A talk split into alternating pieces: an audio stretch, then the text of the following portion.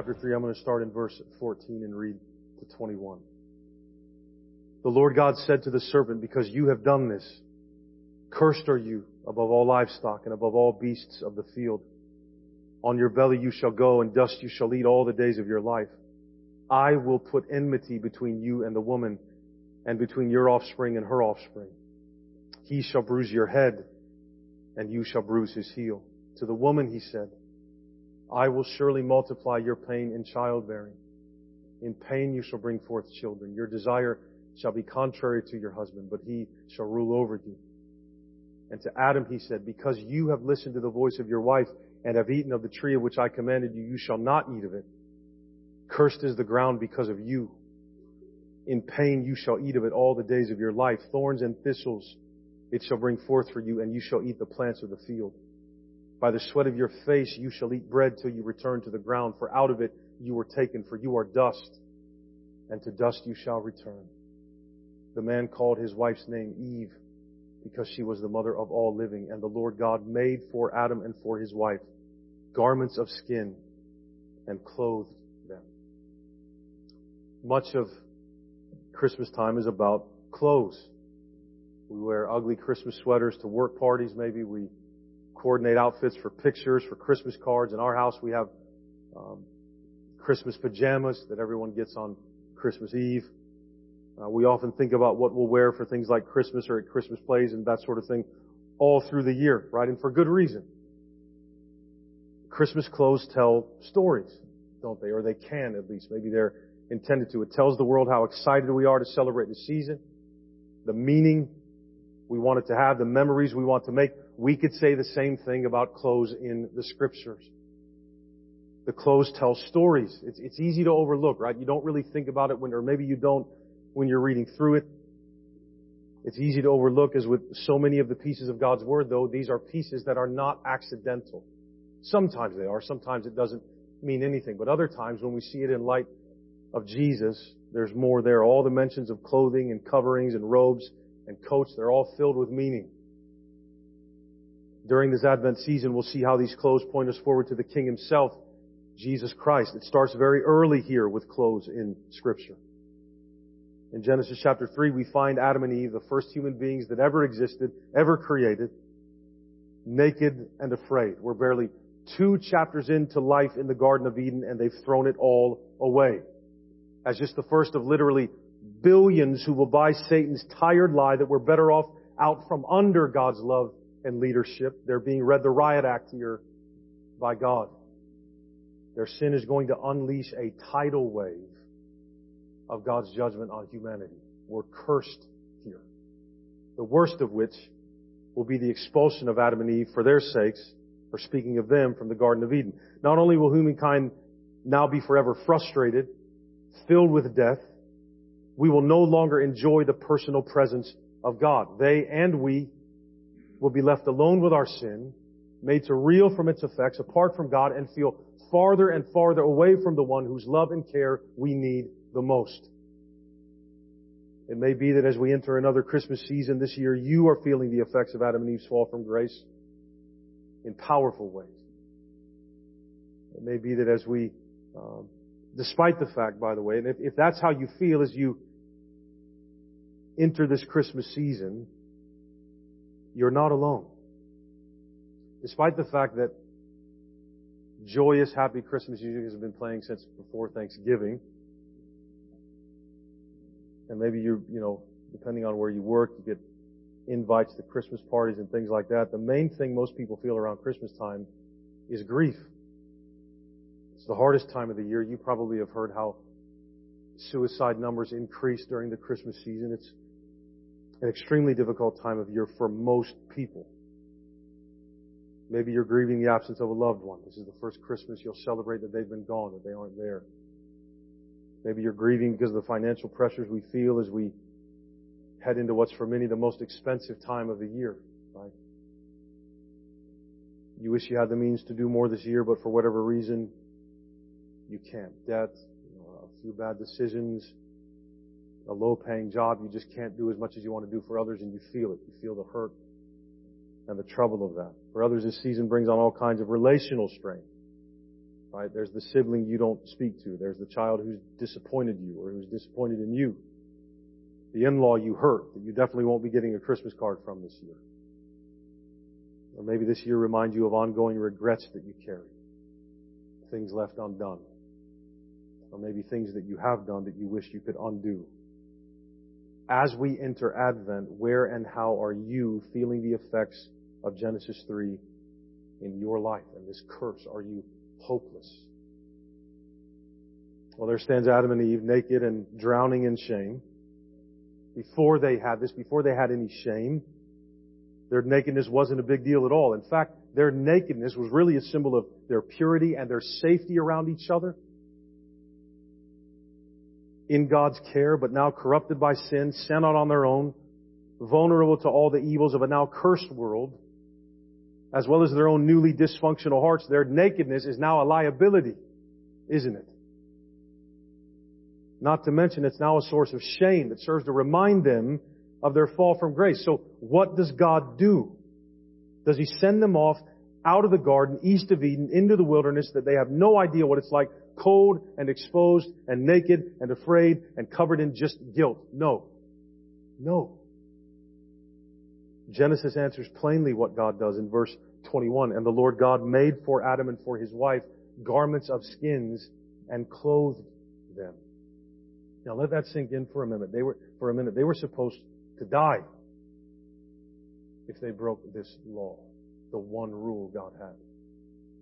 And yet there's this stay of execution. And God made clothes. God himself with his very own hands fashioned a covering for Adam and Eve. He was the first designer. But he didn't use fig leaves like they had tried to cover themselves with. They tried to make clothes. They tried fig leaves. And God didn't create fabrics from cotton plants that were somewhere in the garden or somewhere close to it. That's not what He did either. God was a tanner. God worked in leather. He used skin. Though Adam and Eve and all humanity had been sentenced to death, the very first to die because of sin was not Adam and Eve. It was another. And it would be the first time that blood would be spilled in God's good world. The first time that a final breath would be taken. The first time a once warm and vibrant body would grow cold and die. And it would all be done in service of humankind's sin and shame by God. A third party, some truly innocent being. We don't know what kind of animal or animals it was that God used. Only what that animal or those animals gave. Would lose their lives so that guilty Adam and Eve could be sent out into the unknown completely covered. Even in the curse, there was mercy. God didn't give up on them. He didn't cast them aside. What kind of God would cover up the sin and shame of a people who have rejected Him? And what kind of God would not only cover their shame, but do so at such an awful cost and with His own two hands? And so you're probably starting to see it if you haven't seen it already. It's coming into focus for us how this moment, all the way back in Genesis 3, really does point to Jesus. Fancy theologians call this the proto-evangelion, the first glimpses of the good news here in Genesis 3. That God was going to do something unilaterally to address mankind's sin and the curse. Once Adam and Eve went on their way, their nakedness covered in new leather skins, God didn't give up on the business of making clothes and covering shame. This wasn't just a one-off. You're seeing in Genesis 3 who this all-powerful creator is in his heart. This was only the beginning. This was just a glimpse. In the very beginning, God had in mind your sin and your shame. My sin and my shame. From the very beginning. He had in mind the vulnerability, the vulnerability we all feel oftentimes in this world. And He doesn't leave us to it. He had in mind all the problems associated with this life in a sin-sick world that we're all feeling, we're all fighting in some way, in some measure, every single day even just by going to work work was not a bad thing, but being able to survive only by your work, that's part of the curse. And God would not be satisfied until we were all covered. So God sent His Son into the world. The one whose birth we eagerly await on this first week of Advent to be our covering. And the clothing God the Father makes for all mankind in Christ is cut from the same bolt as these original garments were. God again works in flesh and blood through the most innocent life, through the shedding of blood, through the letting out of a last breath, and through the extinguishing of a perfect life, forgiveness was fashioned by the hand of God for you to wear. In fact, there's enough for the whole world to wear. In the life and death of Jesus Christ, there is now an outfit custom made and crafted by God for you. For you. And though we wander in a dark and difficult world in Christ, we are wrapped in the mercy of God the whole time, protected from the harshest elements, namely the ultimate effects of our own sin. Matt Popovits says, we are covered and we will survive. I don't know exactly how you're feeling the vulnerability, the difficulty of this broken world, this particular Advent season in 2023, but I do know whatever it is, it's covered by Jesus Christ. It's covered over by Jesus Christ. You might think it's too big, it's too awful, it's too evil, but it's not. It's not. When God makes a covering, He covers completely. For all who've received Christ, God has clothed you personally in Jesus' shame covering, sin destroying garments of grace. We're not only given a new name, right, child of God, and a name we don't even know yet. We're given a new life, eternal life. We're also given a new outfit. We're covered in grace and mercy, won for us in the life, the death, and the resurrection of Jesus Christ. This season, Jesus is clothing you, believer, with perfect righteousness. Fits really easily underneath a big old ugly Christmas sweater, actually. The mercy and righteousness of Jesus. It goes great with new flannel pajamas. It even adds a little something extra to your family pictures.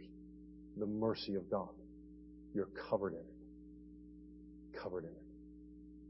And there is no reason for you who do not believe to stay outside of it and continue to wander naked and vulnerable to this world with no protection for the curse of sin and death.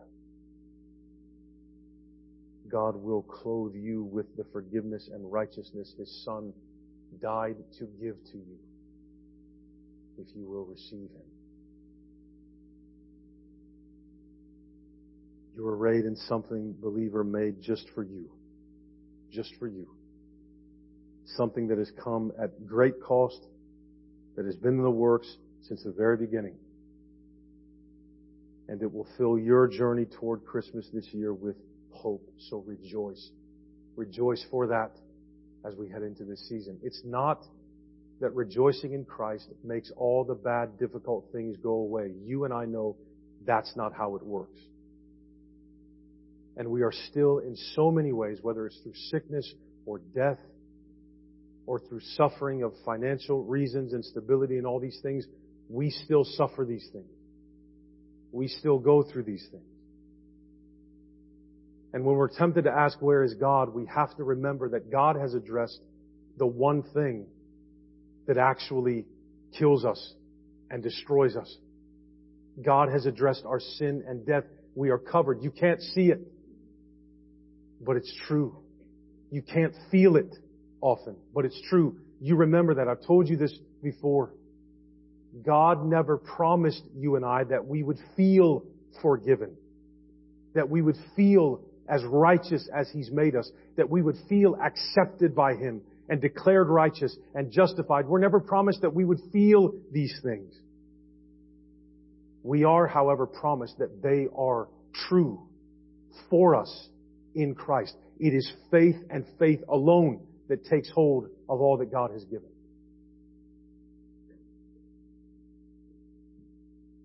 You are wrapped in the oldest and most fabulous fashion. There is forgiveness. Forgiveness. Amen.